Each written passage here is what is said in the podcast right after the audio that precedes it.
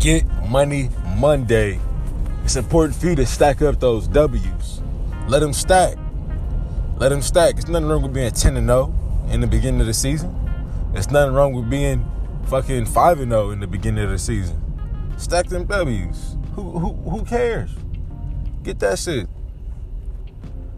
If anybody's in your way or anybody's opposing you stacking your W's and they're not on your team, all your teammates should be happy when you stack in W's. Win after win after win. Early. Get an early start on them. Score 10 points in the first two minutes. Why not? Why not? If there's anybody that say they in your corner and are questioning how many points you getting in the beginning of the game, look out for them. They might have an ulterior motive. They might be the one that'll switch up, flip up on you. That might be the one to manipulate the scoreboard to where y'all lose.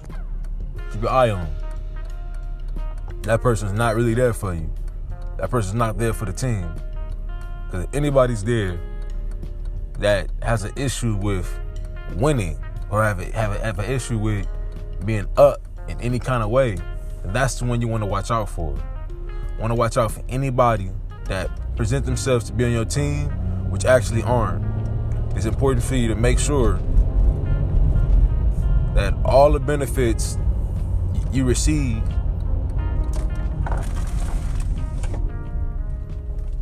you got to make sure all the benefits you receive could be attained through your definition of your, your rendition of hard work. If it's anything that, that could be done without putting any kind of muscle in, and these are the people you gotta look out for. If they had these characteristics of uh, a questioner, are they questioning the success you're having? Are they saying we doing too much, y'all? Are they saying we might lose next time? Like negative shit. And that's the one you want to low key kick off the team. You don't need that energy around you. All you need is positive affirmations around you. If anybody's low key negative, don't even mess with them.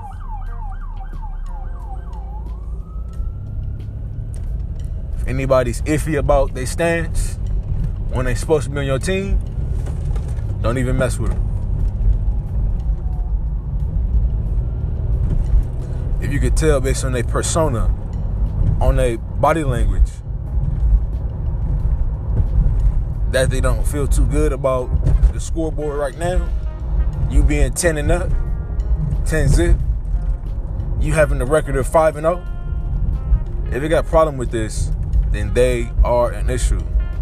They are likely to be compromised. They are not to be trusted. Real shit. I remember at one point, you know, uh, you can have a, a good looking girlfriend. Know, matter of fact, you can say that you're in love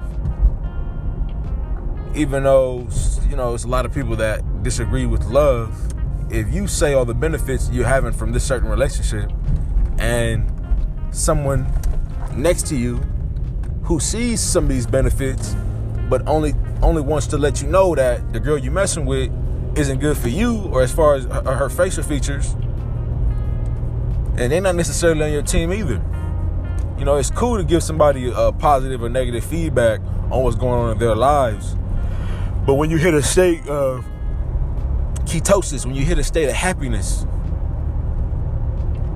if anybody's opposing your happiness, as long as you're not foolish, foolishly happy, then that person should not be on the team. That person needs to be on a list, a separate list labeled question mark. That list needs to be labeled question mark. People that are questionable, people that seem to not be legit, people that seem to oppose all the things you wish that are beautiful, all the things that you love, they're opposing it. And you know the saying that opposites attract, but that's not necessarily true. it is in some regards, but when it comes to uh, friends, birds of a feather flock together.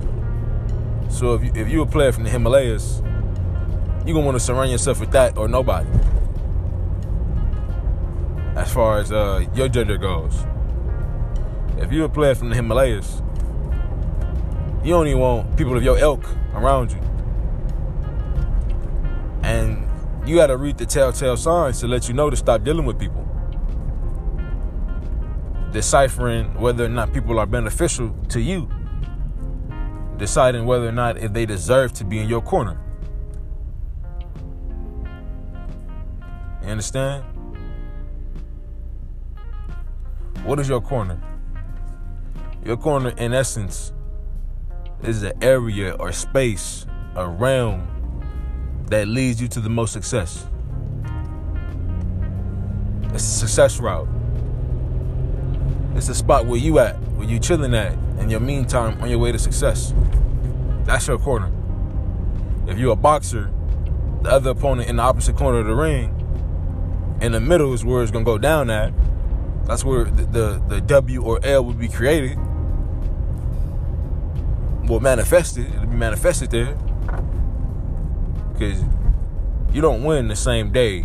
You know, you win you win during during practice. You win during training. You lose during practice.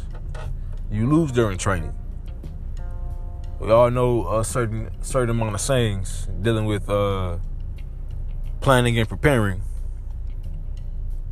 Failure to prepare is preparing to fail. I'm gonna leave y'all with this last message. You must truly gauge all of those who say they are on your team. Stay best. Keep running, and keep growing. Peace.